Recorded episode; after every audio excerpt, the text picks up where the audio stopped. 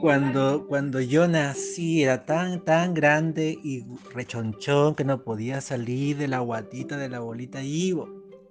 Hay que decir blanco.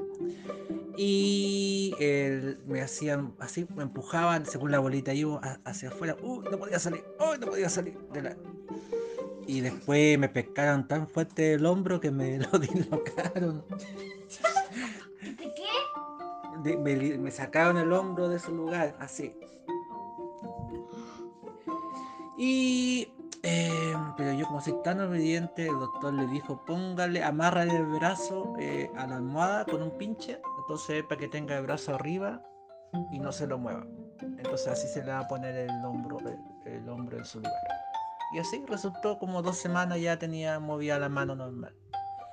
Esa fue antes, primer incidente del pequeño Luis.